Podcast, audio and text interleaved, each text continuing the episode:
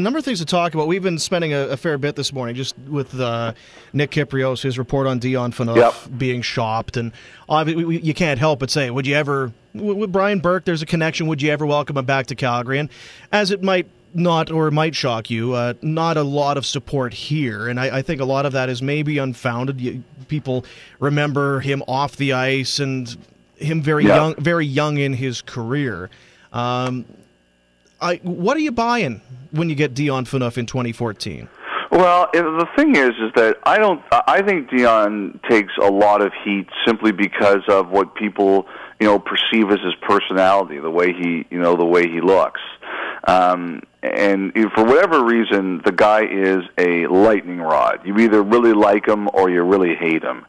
Uh, basically I try to throw a lot of that out. I mean, it's not entirely something you can separate because the, that affects the person, but uh, I look at him just generally as a player, and you know there aren't too many defensemen in the NHL that are better than he is. Um, there's, you know, he, if you're if you're compiling a top thirty, I think he's right. He's right around there. And um, I always believed the Maple Leafs signed that seven-year deal, and he would be traded at some point. I think one of the reasons it happened was, well, A, was coming up to be a UFA, and the Maple Leafs knew if they tried to trade him at that point last year, they weren't going to get a lot for him. Now I think they have a better chance of getting something for him if they do decide to trade him. And I, and I did think they would. I just didn't know if it would be this quickly. Um, I I think it, it, the fact that the rumors are out there says a couple of things to me. Number one, it's that maybe while no one has thought reasonably highly of him, Shanahan may not. That's number one on that list. Number two, they're testing his value. It doesn't necessarily mean he's going to get traded. Or number three, and we kind of talked about this a little bit the other day, is maybe what they're thinking of doing is is taking the captaincy away from him, and they don't want to go through it with it that way because it's going to be too distracting. Um, there is, there has been a lot of debate internally and externally in this market that maybe the best thing for Phaneuf is just to take the um, all the um, attention away from him by just saying, you know, don't worry about being the captain, just play. But that's a difficult thing to sell in the media because it becomes a distraction and a story. And I wouldn't be surprised if that's part of this whole thing. I think Phaneuf is a pretty good defenseman. I do by when you compare him to the rest of the group in the National Hockey League. But I recognize he's a lightning rod, and that you know people just don't like him for whatever reason. Don't you feel that's kind of a bad indicator, though? And rather than deal with stripping him of the captaincy and putting up with the harassment, you'd you just as soon trade him. Well, I, I don't think it's. Uh, I, I don't think it's be, that they'd rather do that. I, I think it's simply that look, like a couple of years ago in San Jose, Patrick Marleau, they took the C off him and they gave him back to Joe Thornton, and they had it to go through a little bit of media stuff about that. But there's a big difference between doing that in San Jose and doing that in Toronto. And I think they realize that if you do it here, it never goes away. It's always part of it. And I think there is a debate internally about, you know, I think there's a chance that the Maple Leafs don't go with a captain next year. That they put three A's on guys, and and and Shanahan and and everybody else just say, "All right, guys, prove to me who the captain is." And I don't necessarily. I, don't, I think it's actually a pretty good idea. I, I think it is something that could really work there. But I think they also realize if they do it, it's a gong show just because of the media aspect of it. The, on the other side, well, just I'll get this Phaneuf thing done. Do you? Where do you see a fit? If, if in fact this is a deal that start, starts to gain uh, momentum, where where do you see a fit in the West? Well, I think in your province, I could see it. Um, no question about it. I mean, Burke is there. I mean, I, I don't know if Calgary needs him as much as Edmonton does. I mean, you've got Giordano. Um, you know, obviously Brodie had a really good year.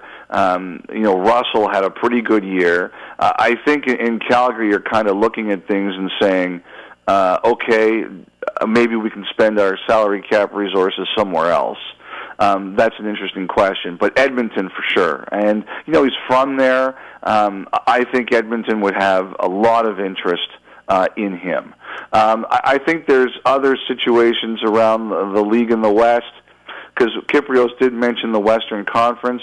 I, I was kind of looking through it yesterday, and Colorado is the other one that kind of stands out to me. Um, that's a team that needs defensemen badly. Um, they have a surplus of things that they can do, and that was the other one. And Colorado was deep into Kulikov earlier this year. Uh, I think the interesting thing about Phaneuf is he pref- he's a left-hand shot who prefers to play the right side. And I think the next debate you're going to hear about him is should he be forced to play the left side?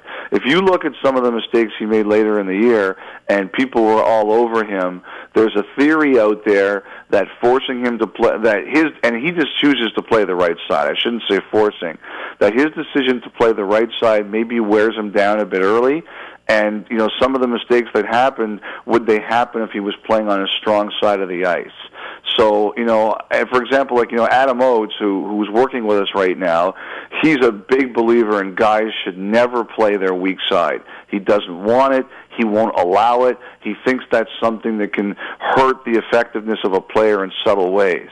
So I'm curious, you know, if he goes somewhere, where do they say to him, we want you to play? Because he prefers to be on that one side, while some people say he shouldn't. I think Dion Phaneuf is a very valuable and useful player. Um, but you know, I understand that other people don't quite look at him that way. I think he could play on my team though. How how onerous is the cap hit? Is it a concern moving forward or not with the, with things moving north every season? Well, I, I think that the, it is it is you know it's seven million dollars a year. In some situations, it's difficult. I think the question is how much of that is Toronto going to pick up, and for how long? Um, will Toronto take a million of it? Will Toronto take a million and a half? That's going to ease uh, a couple of things. But you know, at the end of the day, you know, Ryan, the, the cap is moving up. It, it depends on if a budget team wants them or a cap team wants them. Edmonton doesn't have budget concerns as much. Uh, Colorado does. Um, and also, you know, Colorado, the thing about Colorado and the reason why, I, I, even though I mentioned them, I, I don't necessarily think they can work is they've got some big contract decisions coming up. They've got Stastny. You know, at some point you're going to have to extend MacKinnon. You know, you have to extend O'Reilly. Um, I, I wonder if it's if it's not as possible uh, particularly with them.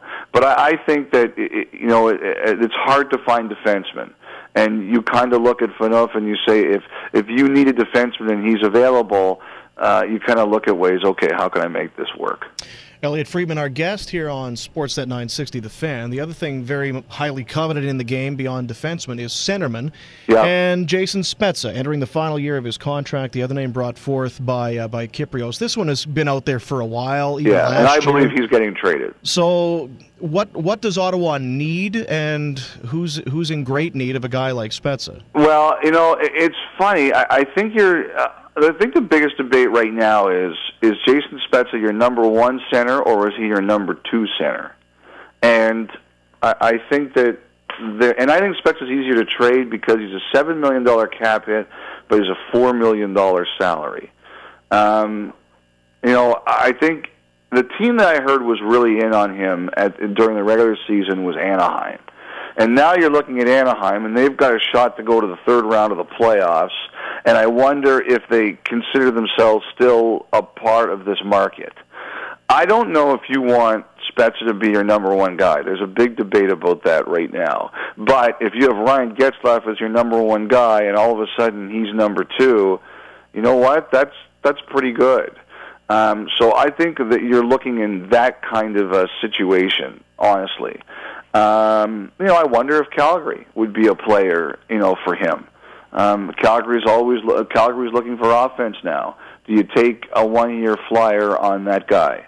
Um, I, I think that's a guy who could be worth a look again because of that. Um, I, I, uh, since Kypreos also mentioned uh, the, uh, I think St. St. Louis is definitely in that. You know, St. Louis is a team looking for offense, and I think Nashville is a team looking for offense.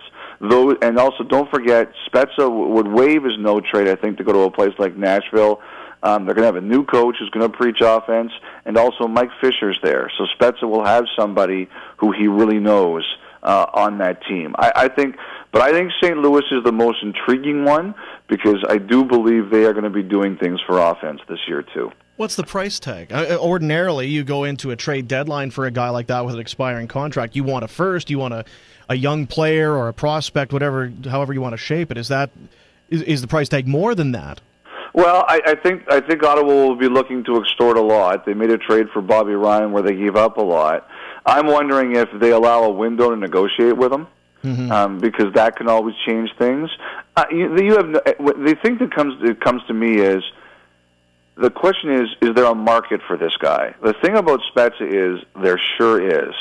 Like if Ottawa comes out today and, and Bryan Murray says Jason Spezza's on the market there's going to be teams throwing themselves at him because they'll be looking to, to take a, a guy who's a one or two center. They're hard to find, so, and a guy who put up 82 points two years ago. Those guys are hard to find, and I, I think that there will be a lot of competition. A lot of teams that need offense. St. Louis, Nashville, for example.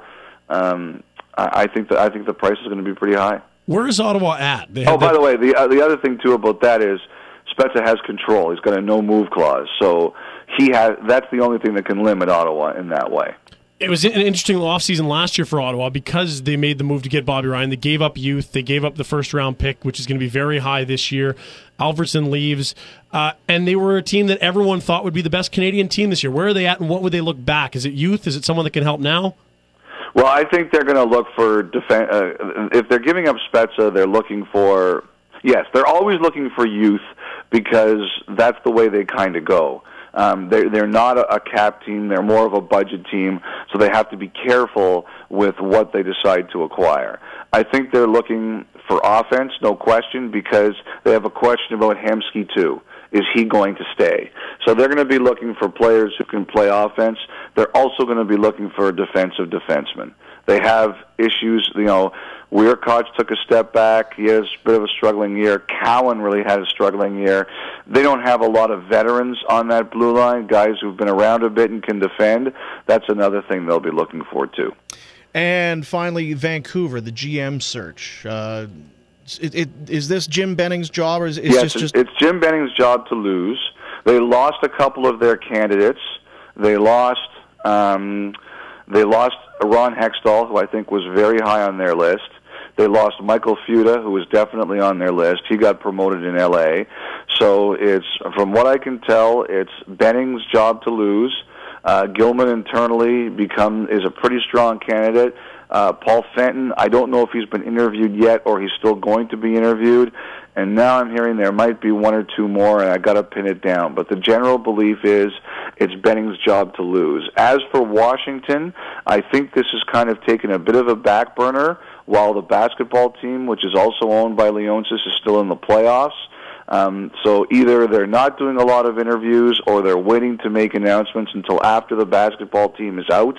They are down 3-1 now, so we could be starting to hearing some stuff on the on the Capitals shortly. Thanks, pal. Appreciate it as always. Uh, my pleasure. Have a great week, boys. You excited for that game tonight? I am. I, I don't like. I don't like the way things are going for Montreal. Uh, yeah. I like things the way they're going less for Pittsburgh, but I don't really like the way they're going for Montreal. I think Boston closes it out tonight. We talked to you on Friday, and we were all of the same. Especially after watching that last game between the Rangers and Penguins, it was so awful. Uh, the sooner that series could be put to bed and the Rangers could just be put out of their misery, the better. And here we are now going to a game seven. Uh, you know, I, I want to be very careful how I say this because I, I think, and I hope people understand where I'm going here. I don't want to sound trite, and I don't want to trivialize uh, what the St. Louis family is going through because it's very difficult. But the Rangers were a passionless team for a while, for whatever reason, and that happened with his family, and um, they changed. Yeah. Um, it gave them something to play for. It gave them something, some emotion and they've been a completely different team for two games since that since uh, his mother passed away. And I'm not really I don't really like those inspiration stories. Sometimes I think we go too far with them. But uh, uh, but from what I understand, if you saw St. Louis on the team on the team plane or bus or whatever it was when he got that phone call when they landed in Pittsburgh uh, everything changed in that moment. I think it's well put, and I don't think uh, I think uh, you're bang on. Thank you, Elliotte. All right, guys, have a great week. You bet. There's Elliotte Friedman, brought to you by Eastside Kia. Score the best price with the FIFA World Cup sales event. Save thirty-one ninety-eight on a 2014 Sportage LX, just twenty-one six sixty-two, or one nineteen bi-weekly with zero down. Visit eastsidekia.ca.